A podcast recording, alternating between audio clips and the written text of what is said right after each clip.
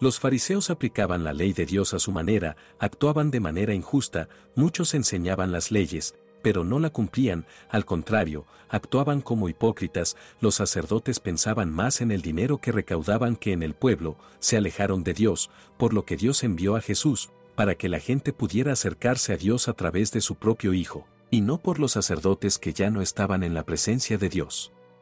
Los fariseos y los sacerdotes tenían tanta envidia de Jesús que, por miedo a que les quitara el poder, comenzaron a planear cómo matar a Jesús. Jesús predicó el sermón de la montaña, y habla de algo que todo el mundo quiere, la felicidad. Viendo la multitud, subió al monte, y sentándose, vinieron a él sus discípulos. Y abriendo su boca les enseñaba, diciendo, Bienaventurados los pobres en espíritu, porque de ellos es el reino de los cielos. Bienaventurados los que lloran, porque ellos recibirán consolación. Bienaventurados los mansos, porque ellos recibirán la tierra por heredad.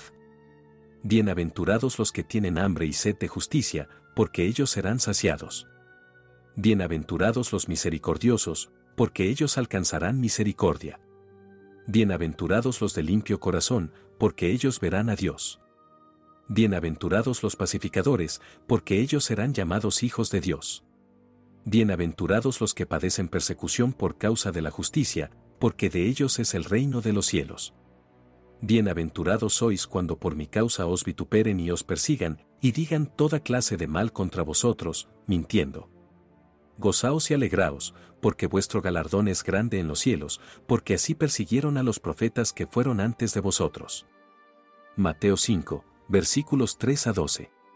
No se refería a sentirse contento o alegre, como alguien que se está divirtiendo la verdadera felicidad es algo más profundo. Implica una genuina satisfacción, un sentido de satisfacción y realización en la vida. Jesús dice que las personas que son realmente felices son las que reconocen su necesidad espiritual. Están tristes por su condición pecaminosa y vienen a conocer y servir a Dios. Incluso si son odiados o perseguidos por hacer la voluntad de Dios, son felices, porque saben que le están complaciendo y que serán recompensados con vida eterna. No acumulen para ustedes tesoros en la tierra, donde la polilla y el óxido destruyen y donde los ladrones rompen y roban. Pero acumulen para ustedes tesoros en los cielos, donde la polilla y el óxido no destruyen y donde los ladrones no rompen ni roban. Porque donde esté tu tesoro, allí también estará tu corazón. Mateo 6, versículos 19 a 21. Muchos piensan que la riqueza, los placeres dan felicidad, pero Jesús no lo dice. Porque cuando una persona posee estas cosas, y les da mucho valor, servir a Dios pierde importancia y termina renunciando a la verdadera felicidad. Jesús no quiere decir que solo ser pobre o pasar hambre hace feliz a alguien. Pero generalmente son los desfavorecidos los que reaccionan a las enseñanzas de Cristo y reciben la bendición de la verdadera felicidad. Jesús dijo, Pero yo digo, no te resistas al perverso. Si alguien te daña en la cara derecha, ofrécele también la otra. Y si alguien quiere procesarlo y quitarte la túnica, deja que también lleve la portada. Si alguien te obliga a caminar con él una milla, ve con él dos.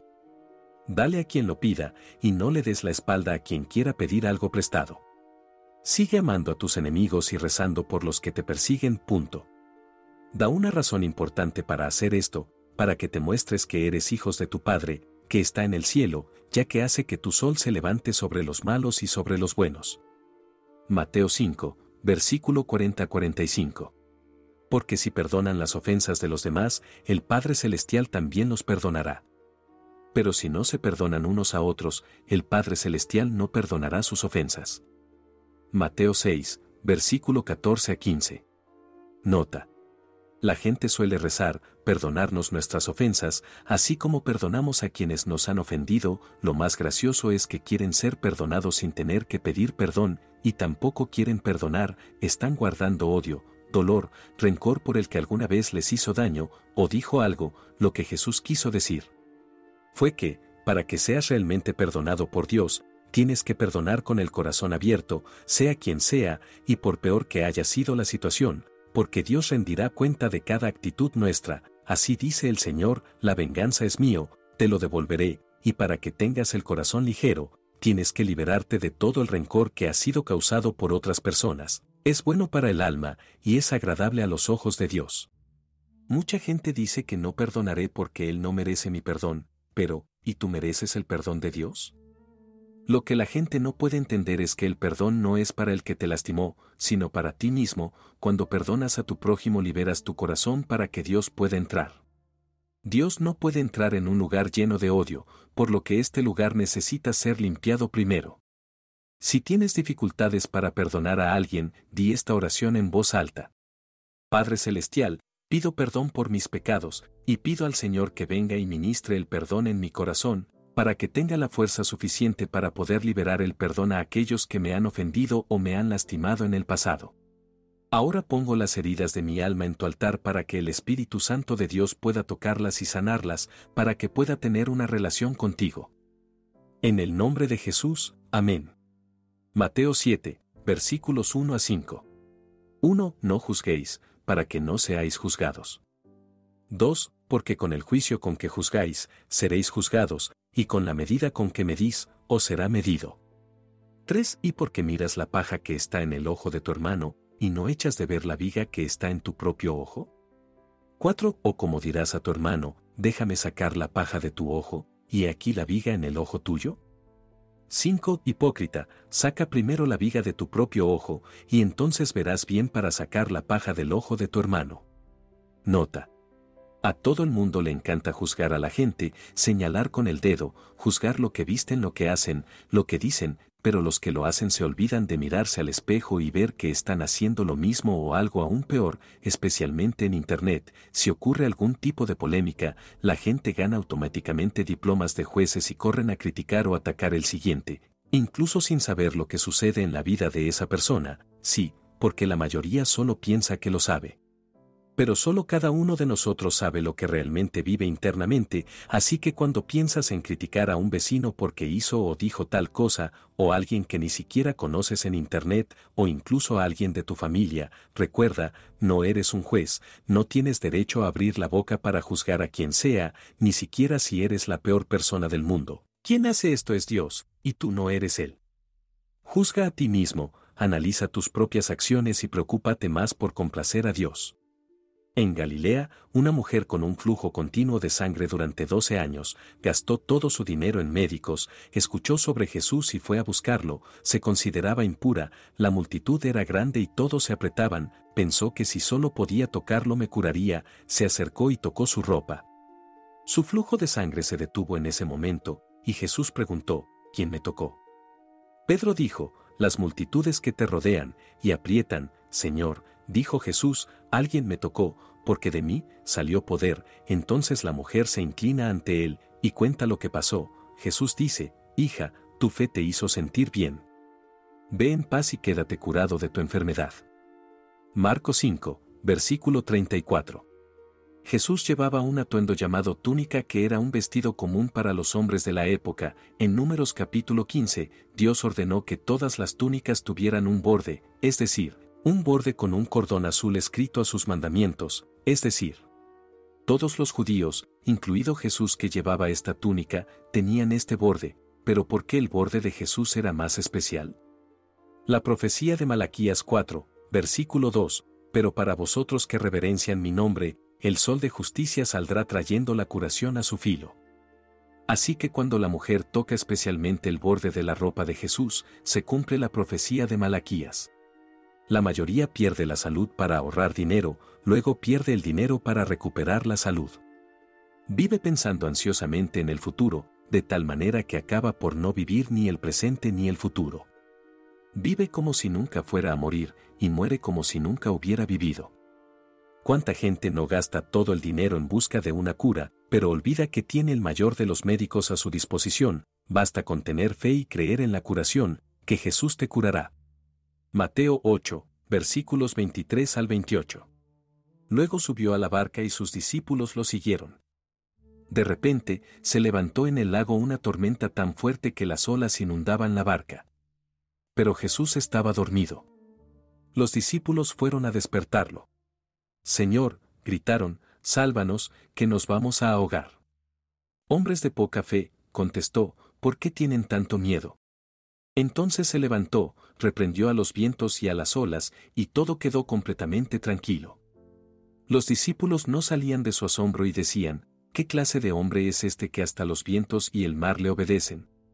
Jesús durmió durante una tormenta para mostrarnos que la paz no está en ausencia de momentos difíciles, sino en la presencia de Dios.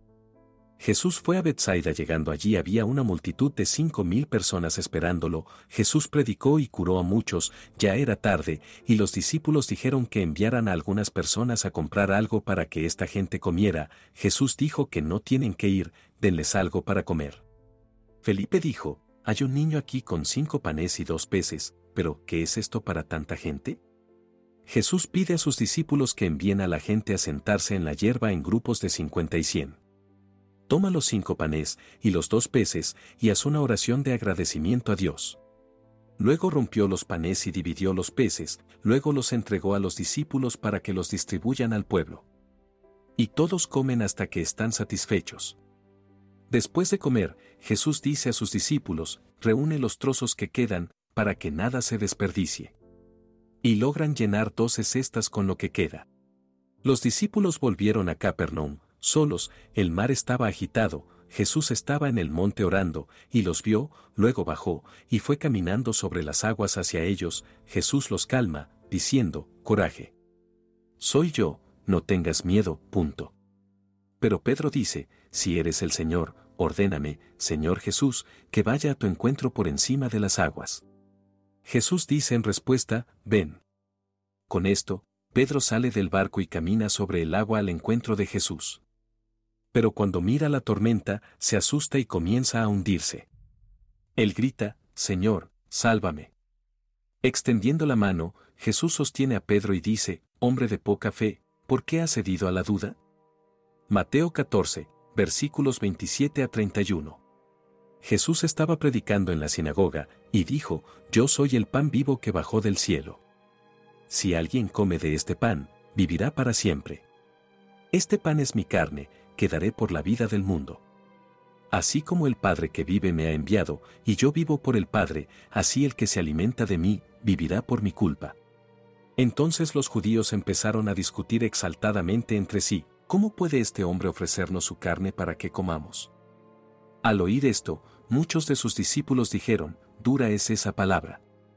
¿Quién puede soportarla?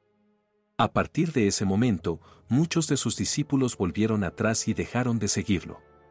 Jesús preguntó a los doce, ¿no queréis ir tampoco? Simón Pedro le respondió, Señor, ¿a quién iremos? Tienes las palabras de la vida eterna. Entonces Jesús respondió, ¿no fui yo quien los eligió, los doce? Sin embargo, uno de ustedes es un diablo. Se refería a Judas, hijo de Simón Iscariote, quien, aunque era uno de los doce, más tarde lo traicionaría. Juan 6. Jesús estaba diciendo que serviría como ofrenda a Dios por nuestros pecados, y que a partir de ese día para acercarnos a Dios fue solo a través de quien lo envió, Jesús. También sabía quién lo traicionaría, lo que muchos no entienden es que todo tenía que pasar, para que las escrituras se cumplieran, la gente habla. Pero si era el Hijo de Dios porque no se deshizo, porque si fuera para el deshacerse, ni siquiera habría venido a la tierra, vino con el propósito de ser la oferta final a Dios por nuestros pecados. Judas no entendió lo que Jesús vino a hacer, pensó que Jesús se convertiría en rey de Judea, derrotaría a los romanos y libraría a los judíos de la opresión. Jesús solo realizó dos milagros en Jerusalén, y ambos en estanques, en el estanque de Siloé, cuando sanó al ciego, a Juan 9 y al cojo que permaneció en el estanque de Betesda durante 38 años Juan 5. 2 Samuel 5, versículo 6. El rey y sus soldados marcharon sobre Jerusalén para atacar a los jebuseos que vivían allí. Los jebuseos, pensando que David no podría entrar en la ciudad, dijeron a David, aquí no entrarás, para ponerte en retirada, nos bastan los ciegos y los cojos. Lanzaron una maldición sobre David, pero él conquistó Jerusalén y más tarde Jesús vino a romper todas las maldiciones. Cuando sanó al ciego, Jesús dio tres señales, la primera fue que escupió en la tierra y se puso barro en los ojos, reproduciendo la creación del hombre de la tierra, la segunda fue llevarlo de la oscuridad a la luz, y la tercera fue abrir su visión espiritual y mostrar que es Dios. Lo hizo un sábado para demostrar que no se trata de religiosidad y tradición, sino de manifestar la gloria de Dios. Así que, si tienes algún problema, no preguntes por qué Dios. ¿Pero para qué? Y la respuesta será, para que se manifieste en la gloria de Dios. 1 Corintios 15, versículos 45 a 49. 45. Así está escrito, el primer hombre, Adán, se convirtió en un ser viviente, el último Adán, en el espíritu que da vida. 46. No vino primero lo espiritual, sino lo natural y después lo espiritual. 47. El primer hombre era del polvo de la tierra, el segundo hombre, del cielo. 48. Como es aquel hombre terrenal, así son también los de la tierra, y como es el celestial, así son también los del cielo. 49. Y, Así como hemos llevado la imagen de aquel hombre terrenal, llevaremos también la imagen del celestial. 48. Como es aquel hombre terrenal, así son también los de la tierra, y como es el celestial, así son también los del cielo. 49. Y, así como hemos llevado la imagen de aquel hombre terrenal, llevaremos también la imagen del celestial. Pablo está aquí señalando la diferencia entre dos tipos de cuerpos, es decir, el natural y el espiritual. Génesis 2.7 describe la creación del primer hombre, Adán, formado a partir del polvo de la tierra y dado el aliento de vida por Dios. Todos los seres humanos comparten estos orígenes comunes. Sin embargo, Cristo, conocido como el segundo Adán, es un espíritu vivificante. Así como Adán fue el ser humano inicial, Cristo es el primero en resucitar de entre los muertos a la vida eterna. Su resurrección marca una nueva forma de existencia como un espíritu dador de vida, convirtiéndose en la fuente de vida espiritual para la futura resurrección de los creyentes. El cuerpo humano glorificado de Cristo corresponde a su vida espiritual glorificada, en contraste con la vida natural de Adán. En el versículo 46, Pablo señala que lo natural precede a lo espiritual. Los seres humanos experimentan primero la vida natural, nacida en el reino terrenal, antes de alcanzar la vida espiritual. Adán, el hombre natural, se originó en el polvo de la tierra. Cristo, a pesar de existir eternamente, se llama el segundo hombre o segundo Adán porque vino del cielo a la tierra después de Adán. Aunque Cristo tenía un cuerpo humano como otros humanos, no se originó en el polvo terrenal, sino que vino del cielo. Debido a su nacimiento como virgen a través del Espíritu Santo, Jesús no heredó la naturaleza pecaminosa transmitida a través del linaje de Adán. Mientras Eva pecó primero, el pecado entró en el mundo a través de Adán. Romanos 5, versículo 12. 12. Por medio de un solo hombre el pecado entró en el mundo y por medio del pecado entró la muerte, fue así como la muerte pasó a toda la humanidad, porque todos pecaron. Esto significa que un padre representa a sus descendientes, ya que Jesús no tenía un padre biológico literal, la naturaleza pecaminosa no se le transmitió. Colosenses 2, versículo 9. 9. Porque toda la plenitud de la divinidad habita en forma corporal en Cristo. Jesús encarna dos naturalezas, divina y humana. Su naturaleza humana se derivó de María, mientras que su naturaleza divina vino a través de Dios, el Espíritu Santo. En consecuencia, Jesús permanece como Dios y hombre, sin pecado, libre del pecado original y totalmente divino y humano. Dado que toda la humanidad está conectada con Adán, cada uno tiene un cuerpo terrenal similar al suyo. Estos cuerpos son adecuados para la vida terrenal, pero están limitados por la muerte, la enfermedad y la debilidad debido al pecado introducido por Adán. Hoy en día, todo el mundo se parece a Adán, pero los creyentes finalmente se transformarán para ser como Cristo. Filipenses 3, versículo 21. Jesús fue a Jerusalén para la fiesta Haneke, los judíos lo rodearon y le preguntaron lo siguiente, ¿cuánto tiempo nos dejarás en la duda? Si eres el Cristo, díganos claramente, punto. Jesús respondió, les dije, y aún así no lo creen. Las obras que hago en nombre de mi Padre dan testimonio de mí. Pero no lo crees, punto. No lo crees porque no son mis ovejas. Mis ovejas escuchan mi voz, las conozco, y me siguen. Les doy vida eterna, y nunca serán destruidos, y nadie los arrancará de mi mano. Lo que me dio mi Padre es más grande que todas las demás cosas. Punto. Luego indica que tiene una relación muy íntima con su Padre, el Padre y yo somos uno. Juan 10, versículos 26 al 30. Las palabras de Jesús dejaron a los judíos tan furiosos que volvieron a coger piedras para matarlo. Pero no tiene miedo y dice, les he mostrado muchas buenas obras por parte del Padre. ¿Por cuál de estas obras me apedrearán? Responden, no te apedrearemos por una buena obra, sino por blasfemia, porque te haces un Dios. Juan 10, versículos 31 a 33. ¿Cómo puede Dios ser tres en uno? La Trinidad es el principio cristiano de un Dios en tres personas, el Padre, el Hijo y el Espíritu Santo. Es importante recordar que Dios no está limitado por nuestro entendimiento humano, y no podemos entender completamente la naturaleza de Dios. Sin embargo, podemos confiar en que Él es quien dice ser, la Biblia nos enseña que Dios es uno. Solo hay un Dios, el creador de todas las cosas. Sin embargo, la Biblia también nos enseña que Dios existe en tres personas, el Padre, el Hijo y el Espíritu Santo. La Trinidad no es una división de Dios en tres partes, el Padre, el Hijo y el Espíritu Santo son todos un solo Dios. No son tres dioses separados, sino un solo Dios en tres personas. Son coiguales y coeternos, lo que significa que las tres personas del único Dios siempre han existido juntas y cada una tiene la misma importancia. Mateus 28, versículo 19. 19 Therefore, go and make disciples of all nations, baptizing them in the name of the Father, the Son, and the Holy Spirit. 2 Corintios 13, versículo 14. 14 The grace of the Lord Jesus Christ, the love of God, and the fellowship of the Holy Spirit be with you all. 1 Joao 5, versículo 7. 7 Porque tres son los que dan testimonio en el cielo, el Padre, el Verbo y el Espíritu Santo, y estos tres son uno. Y tres son los que dan testimonio en la tierra. Marcos 3, versículo 11. 11. Además, los espíritus malignos, al verlo, se postraban ante él, gritando, Tú eres el Hijo de Dios. Estos pasajes demuestran que el Padre, el Hijo y el Espíritu Santo son todos Dios y son iguales en poder y gloria. Y también muestra que incluso los ángeles caídos que son los demonios ya conocían a Jesús demostrando que siempre existió.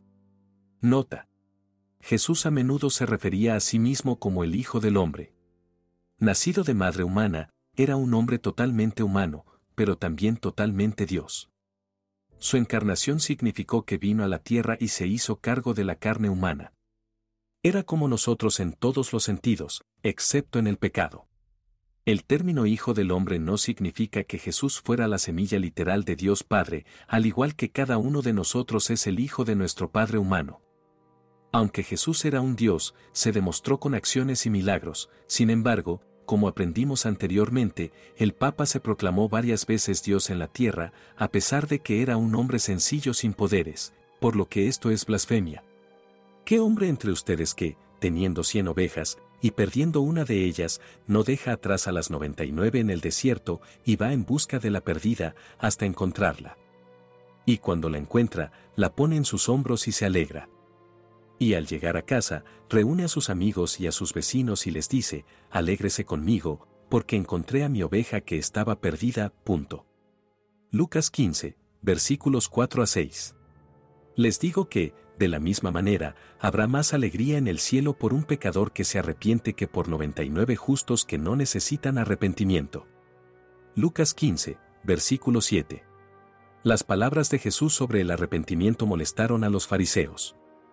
Se consideraban justos y pensaban que no tenían que arrepentirse. Cuando algunos de ellos criticaron a Jesús, unos dos años antes por haber comido con recaudadores de impuestos y pecadores, él respondió, no he venido a llamar a los justos, sino a los pecadores. Marcos 2, versículos 15 a 17 Los fariseos eran tan arrogantes que no reconocieron que necesitaban arrepentirse. Nota.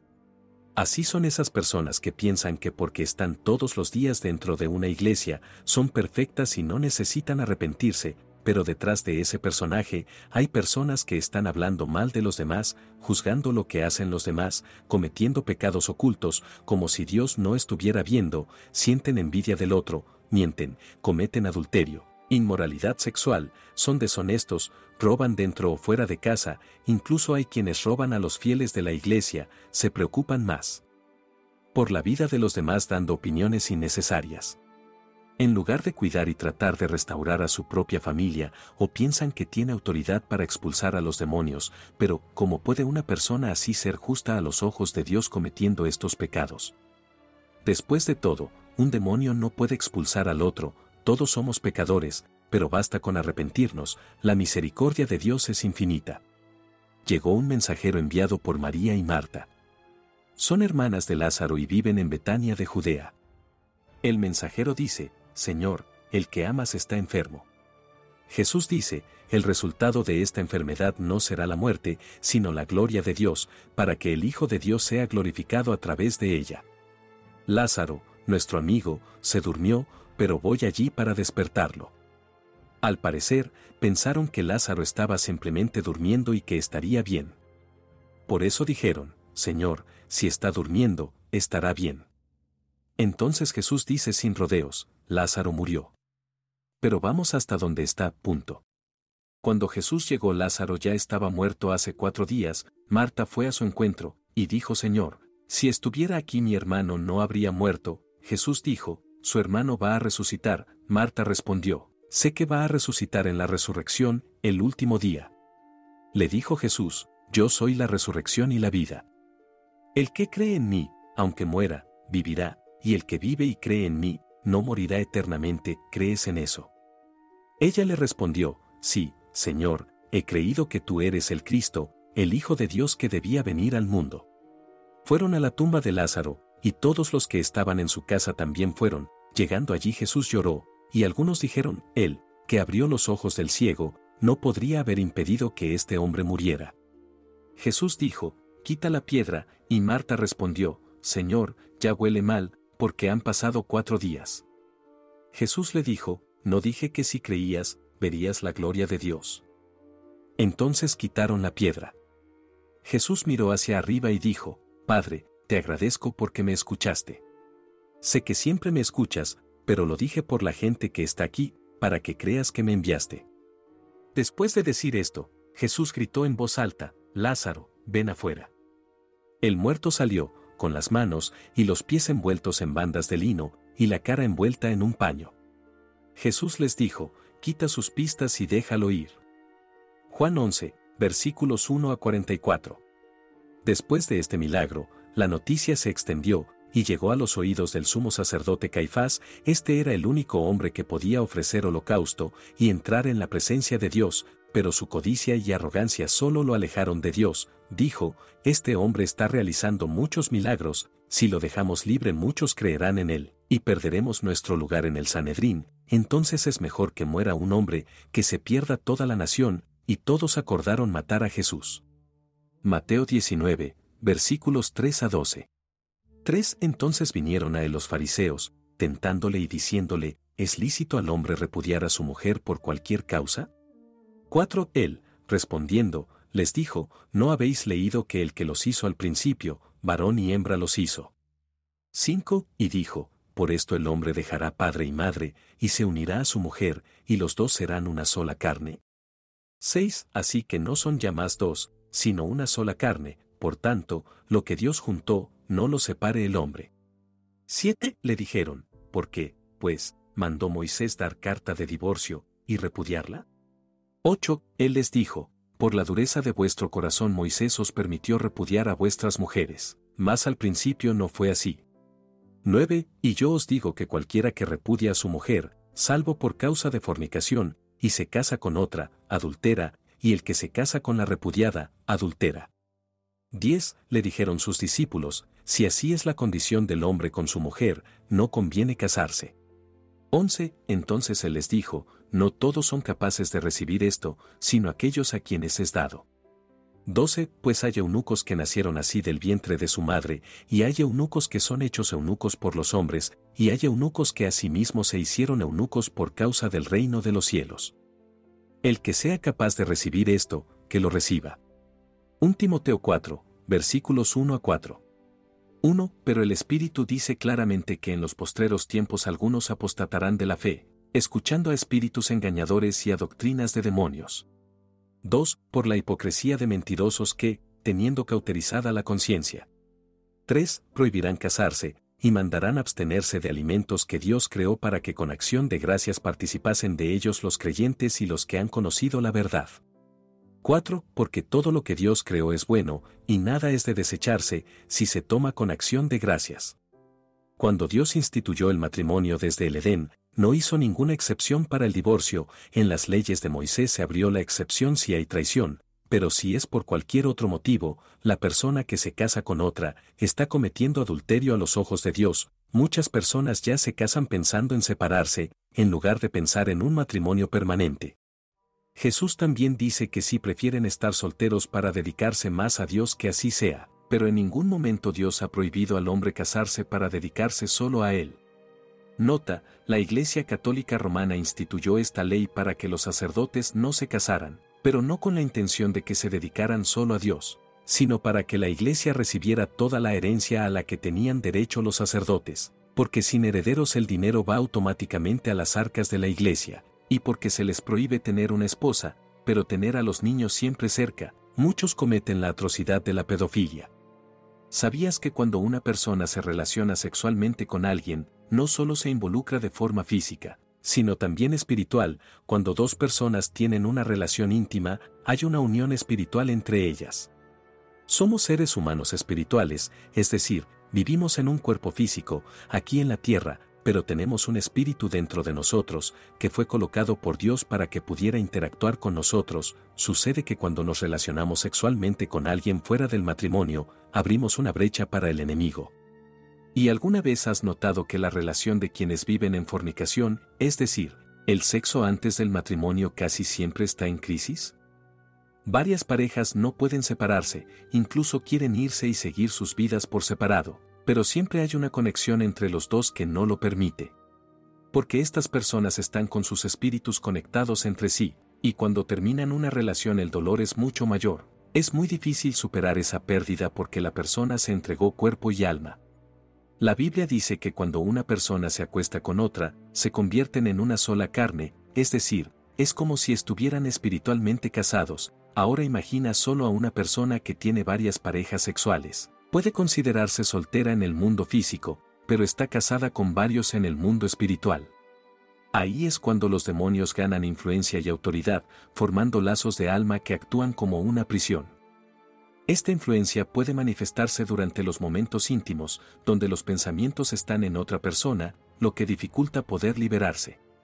Hay personas que pasan años y años, sin ningún tipo de comunicación con su expareja sexual, pero en el momento en que reciben un mensaje, o ven una foto actual del otro, se sacuden emocionalmente. Lo que sucede es que se ha convertido en una sola carne y el tiempo no es capaz de deshacer esta unión. Esto también explica el hecho de que muchos matrimonios están pasando por tribulaciones hoy en día. La guerra espiritual es tan grande en la relación de los cónyuges que no pueden ser felices. Porque todavía están vinculados a otras parejas sexuales del pasado y la consecuencia de esto son personas casadas que buscan satisfacción sexual fuera del matrimonio. La atracción irresistible inicial antes del matrimonio es reemplazada por la frialdad postmatrimonial, orquestada por estas fuerzas demoníacas. Los demonios operan en contra de las enseñanzas de Dios, primero fomentando el sexo antes del matrimonio y luego con el objetivo de sabotear los matrimonios, lo que potencialmente conduce al divorcio. Las consecuencias del sexo antes del matrimonio van más allá de los actos físicos, generando dependencia y culpa persistente, atrapando a las personas en un círculo vicioso y haciendo que lleven consigo todas las maldiciones de sus parejas sexuales. Dios creó el matrimonio para que el hombre y la mujer se sintieran plenamente satisfechos con sus necesidades sexuales, y buscar esos deseos fuera del matrimonio es un pecado contra nuestro propio cuerpo. Si quieres liberarte de esta maldición, di esta oración en voz alta. Padre Celestial, pido perdón por haber cometido pecados contra mi propio cuerpo, que es el templo del Espíritu Santo. Quiero romper todas las alianzas del alma en mis relaciones anteriores. Renuncio a todo el daño que estas alianzas sexuales puedan haber causado en mi vida. Limpia mi corazón para que mis sentimientos y pensamientos se vuelvan solo a ti. Trae claridad a mi mente, porque tu palabra dice que el corazón es engañoso. Limpia mis ojos, oídos, mente y todas las áreas donde el enemigo ha traído resistencia a mi vida.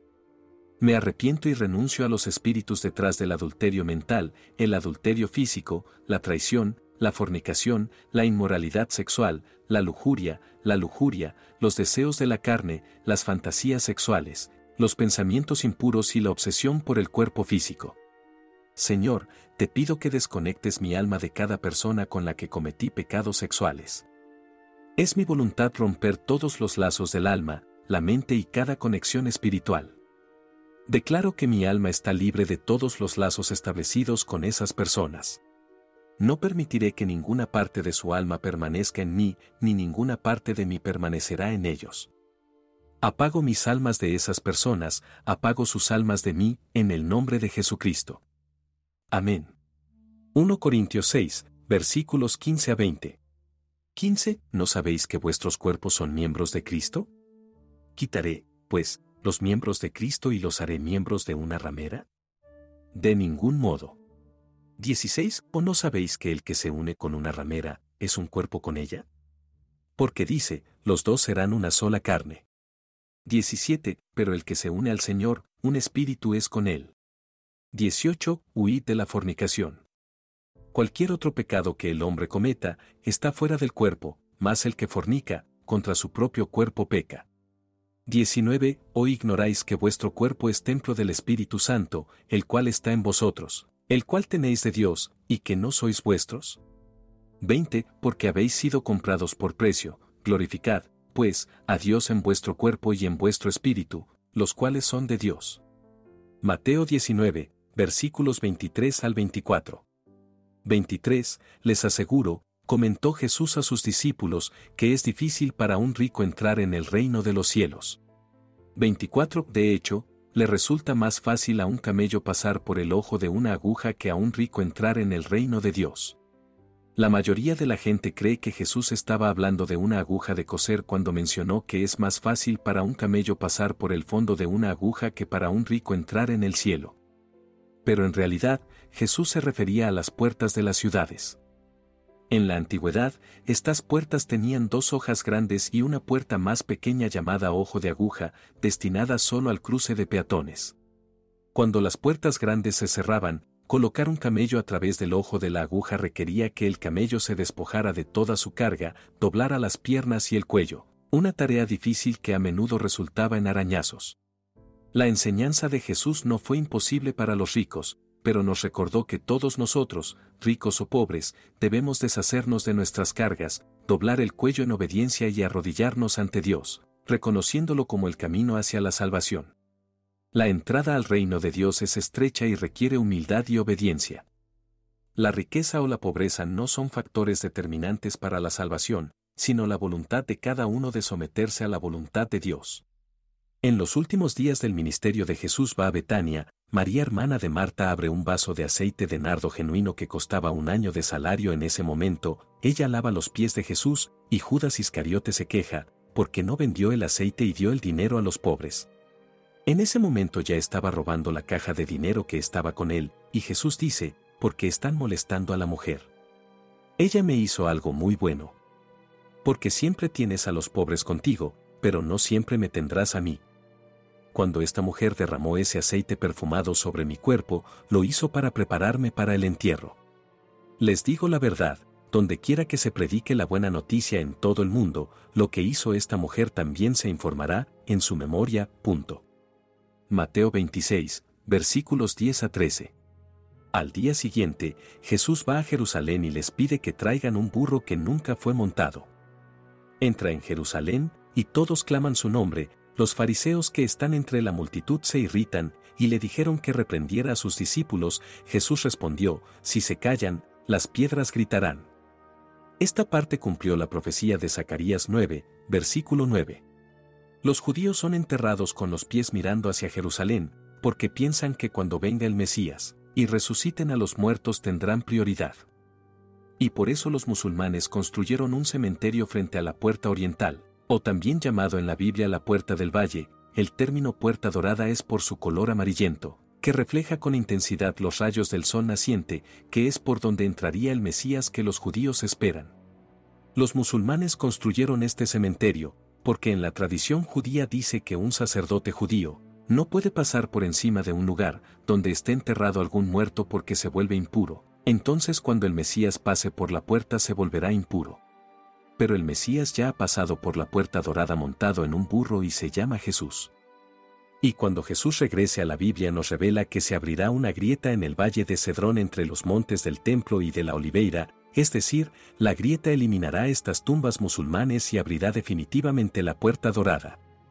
No hay soldados israelíes que guarden esta puerta. El Islam ni siquiera necesitaría una guerra para intentar desacreditar al Dios de Israel, bastaría con violar la puerta oriental que toda la Biblia estaría desacreditada.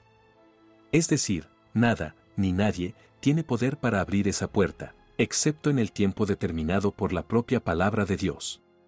El sultán Suleimán que reinó desde el año 1520 a 1566 reconstruyó las murallas y la puerta dorada, pero cuando supo que el Mesías de los judíos que reinaría sobre las naciones, pasaría por esta puerta, mandó cerrarla, sin saber que cumplió la profecía de Ezequiel 44, versículos 1 a 3. Uno luego me hizo volver hacia la puerta exterior del santuario, la cual da al oriente, y estaba cerrada.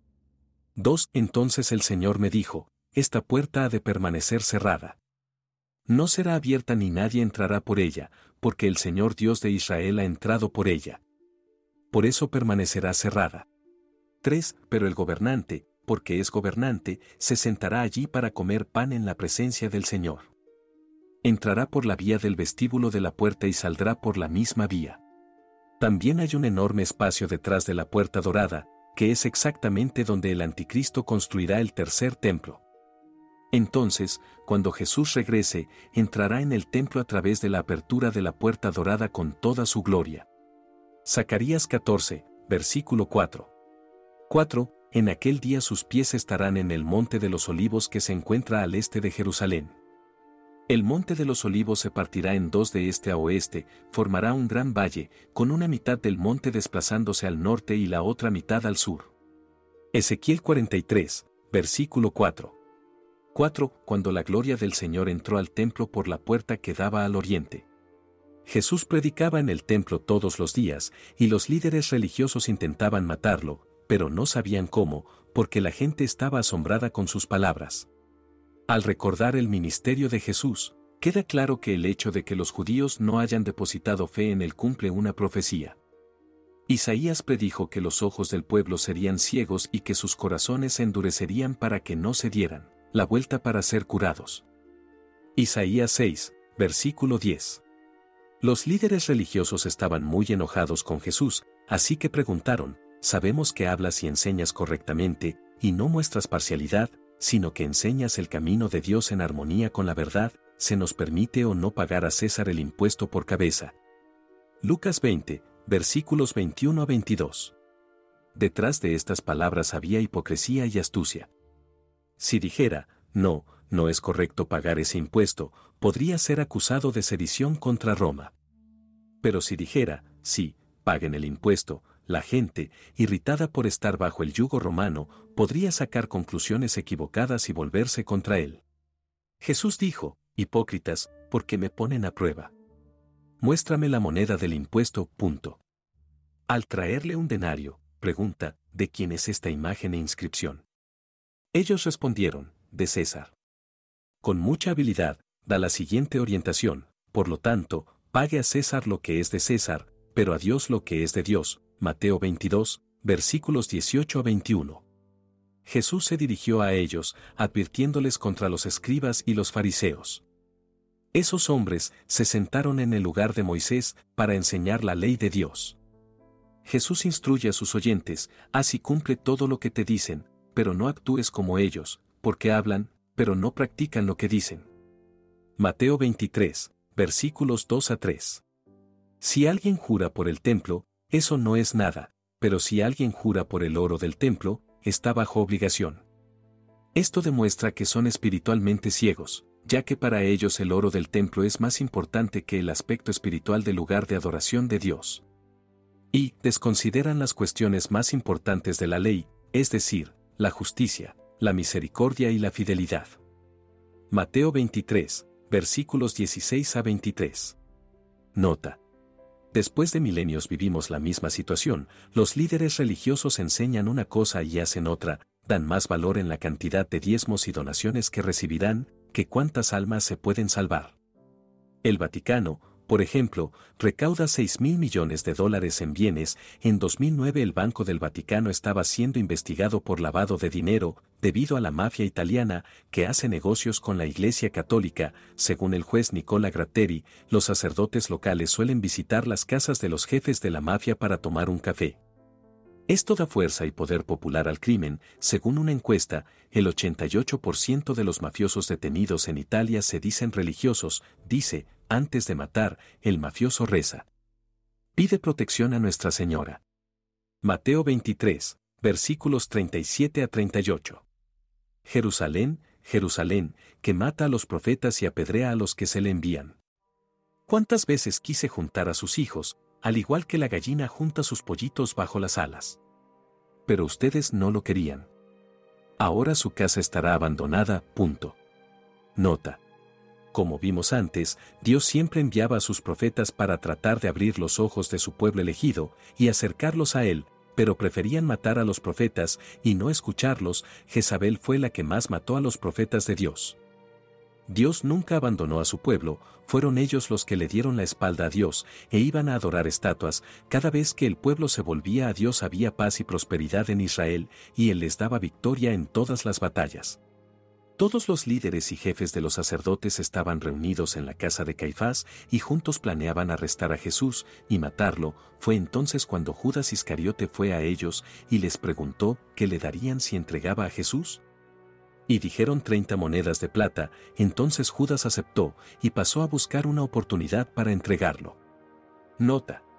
Judas traicionó a Jesús por una cantidad equivalente a lo que un trabajador recibiría del pago por cuatro meses de trabajo. Jesús se unió a los doce discípulos, y fueron a celebrar la fiesta de los panes sin levadura, es decir, el Pasover barra diagonal Pesach no la Pascua pagana. Y mientras estaban comiendo, dijo, digo que seguramente uno de ustedes me traicionará. Se pusieron muy tristes y empezaron a decirle, uno tras otro, seguro que no soy yo, Señor. Jesús dijo, el que comió conmigo del mismo plato me traicionará. El Hijo del Hombre va, como está escrito sobre él, pero luego del que traiciona al Hijo del Hombre. Lo mejor sería no haber nacido. Entonces, Judas, que lo traicionaría, dijo, seguro que no soy yo, maestro. Jesús dijo, sí, eres tú. Mientras comían, Jesús tomó el pan, dio gracias, lo rompió y lo dio a sus discípulos, diciendo, tomen y coman, este es mi cuerpo. Luego tomó el cáliz, dio gracias y lo ofreció a los discípulos, diciendo, Bebe todos de él. Esta es mi sangre de la alianza, que se derrama en favor de muchos, para el perdón de los pecados. Mateo 26, versículos 21 a 28. Nota.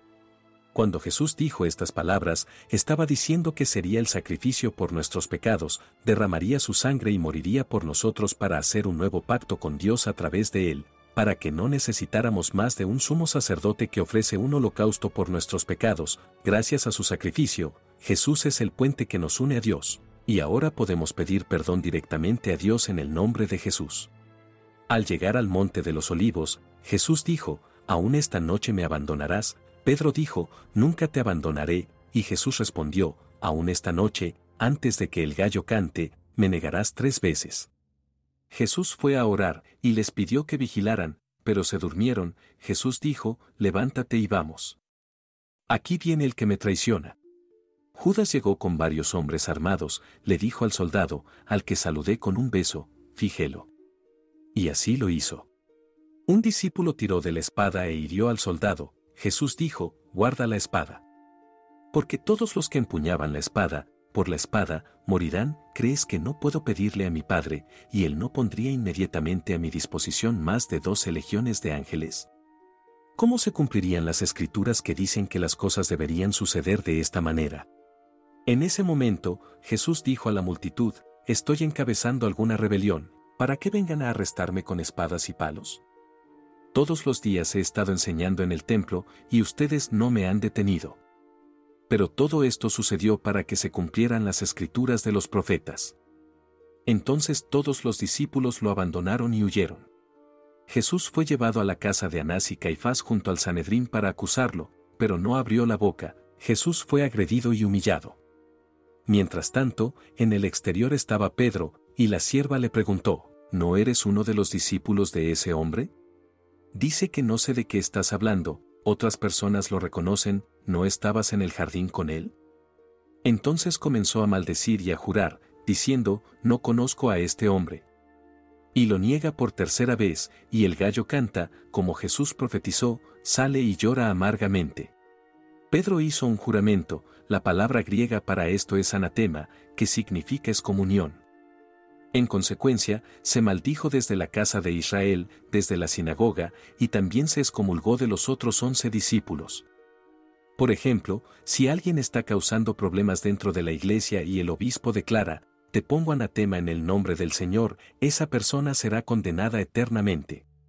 En el caso de Pedro, al negar al Señor, se maldijo a sí mismo. El único que puede revocar esta maldición es el jefe de la sinagoga o un rabino jefe. Cuando Pedro se da cuenta de que se ha maldecido a sí mismo y su única esperanza de revocar la maldición es su rabino, que está a punto de ser crucificado, llora amargamente. Nota.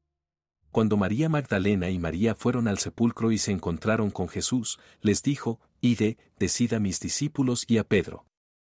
Después de eso, fue a Galilea a su encuentro. Entonces Jesús le preguntó a Pedro, ¿me filio? Filio en griego significa un profundo apego emocional. Jesús repitió, ¿me amas? Tres veces, y Pedro respondió que sí tres veces. Entonces Jesús le instruyó, ahora ve a apacentar mis ovejas. Esta repetición de la pregunta tres veces se debió a que Pedro la negó tres veces. Además, esta reconciliación tuvo lugar frente a todos los demás discípulos, asegurando que una vez que Pedro reanudara su ministerio, nadie pudiera plantear objeciones contra él. Jesús estaba diciendo, nunca hables de su fracaso. Punto. Poncio Pilato ofendió a los judíos al utilizar el tesoro del templo, Corbán, para pagar un nuevo acueducto a Jerusalén. Los judíos revueltos fueron a protestar, mientras Pilato estaba visitando Jerusalén, ordenó que sus tropas los golpearan con cachiporra. Muchos murieron por los golpes o por ser pisoteados por caballos, y la multitud se dispersó. Pilato siempre trató de evitar las rebeliones para que esto no llegara al oído de César y tuviera problemas. Jesús fue llevado a Poncio Pilato, cuando Judas Iscariote se dio cuenta de lo que hizo, sintió remordimiento, arrojó las monedas al templo y se ahorcó. Nota. Judas nunca entendió el verdadero propósito de Jesús en la tierra, como muchos en ese momento pensaban que Jesús era el rey de los judíos que venía a liberarlos de la opresión romana, y pensó que Jesús levantaría un ejército para derrotarlos. Cuando Jesús fue a Poncio Pilato, preguntó, ¿Eres el rey de los judíos? Y Jesús respondió, Eres tú quien está diciendo. Entonces Pilato le preguntó, ¿no escuchas la acusación que están haciendo contra ti? Jesús permaneció en silencio, quedó impresionado. Era habitual soltar a un prisionero, tenía otro prisionero llamado Barrabás, así que Pilato preguntó a la multitud, ¿cuál de ellos quieren que suelte, Barrabás o Jesús, llamado Cristo? Pilato sabía que lo habían entregado por envidia, pero los jefes de los sacerdotes actuaron rápidamente y convencieron a la población de que Barrabás fuera liberado y Jesús ejecutado. Pilato estaba en el tribunal, y su esposa le envió este mensaje, no te involucres con este inocente, porque hoy, en un sueño, he sufrido mucho por él. Preguntó Pilato, ¿qué haré entonces con Jesús, llamado Cristo? Todos respondieron, crucificarlo, ¿por qué? ¿Qué crimen cometió? Pero gritaron aún más, crucificarlo. Cuando Pilato se dio cuenta de que no estaba obteniendo ningún resultado, pero, por el contrario, estaba iniciando un alboroto, mandó traer agua, se lavó las manos ante la multitud y dijo, Soy inocente de la sangre de este hombre, la responsabilidad es tuya.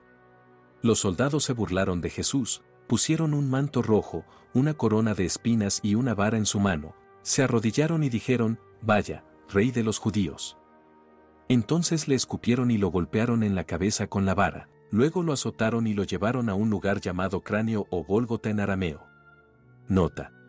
Un hecho muy curioso e importante, todo el mundo sabe que Jesús murió en la cruz, pero una cosa que poca gente sabe es que toda la cruz estaba hecha a medida para que la persona quisiera morir en ella, y antes de que Jesús fuera crucificado fue colocado junto a Barrabás para ser juzgado por el pueblo. Que podría liberar a uno de los dos, entonces los judíos decidieron enviar a Jesús a la muerte, y liberar a un asesino cruel. Y la Biblia dice que al ser clavado en la cruz Jesús tuvo uno de sus brazos desplazados por los soldados romanos. Y esto sucedió porque esa pieza de madera era muy grande, ya que había sido hecha a medida para Barrabás, que era más alto que Cristo. El nombre de Barrabás significa hijo de Abba, es decir, hijo del Padre, y si nos detenemos a pensar quiénes son los hijos de Dios Padre, ellos son, tú y yo, es decir, esa cruz no era para Jesús, sino para nosotros, tenía nuestra medida no la del Señor Jesús.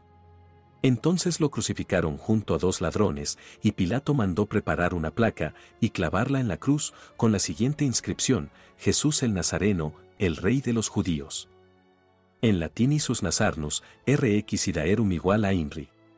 Muchos de los judíos leyeron la placa, ya que el lugar donde Jesús fue crucificado estaba cerca de la ciudad y la placa estaba escrita en arameo, latín y griego. Juan 19, versículo 20. En el año 326 después de Cristo, Helena, la madre de Constantino, visitó Jerusalén y ordenó la destrucción del templo de la diosa Venus que Adriano construyó. Debido a su obsesión con los templos paganos, afirmó haber descubierto la verdadera cruz, la túnica sagrada y los clavos sagrados, afirmando que Jesús fue crucificado en ese lugar. Estaba segura de que pertenecía a Jesús, simplemente no tuvo en cuenta algunos hechos, los emperadores persiguieron y crucificaron a miles de seguidores de Jesús. Esto significa que hay miles de cruces y clavos de madera alrededor de Jerusalén. En Juan 19, versículos 23 al 24 dice que los soldados romanos sortearon la túnica porque era una tela cara, es decir, algunos de ellos tomaron la túnica. Sin embargo, su declaración contradice el relato bíblico, que afirma claramente que la crucifixión tuvo lugar fuera de la ciudad. La Biblia proporciona una descripción clara del lugar de la crucifixión como fuera de la ciudad. Entonces surge la pregunta, ¿quién tiene razón? Elena, quien era una mujer pagana, que afirmaba saber la verdad y deseaba construir un templo para su nuevo Dios? ¿O la palabra del Dios vivo que está escrita en la Biblia? Nota. Otro hecho específico en la Biblia, el lugar donde Jesús fue crucificado estaba cerca de la ciudad no dentro de ella, como afirma la Iglesia Católica. En 135 después de Cristo el emperador Adriano construyó un templo dedicado a la diosa Venus, solo en 335 después de Cristo por culpa de su madre. El emperador Constantino hizo construir el Santo Sepulcro en Israel y está dentro de la ciudad de Jerusalén. Además, la iglesia contiene varios elementos con el símbolo del sol, como vimos antes. Los romanos adoraban al dios Sol, alias Tamuz.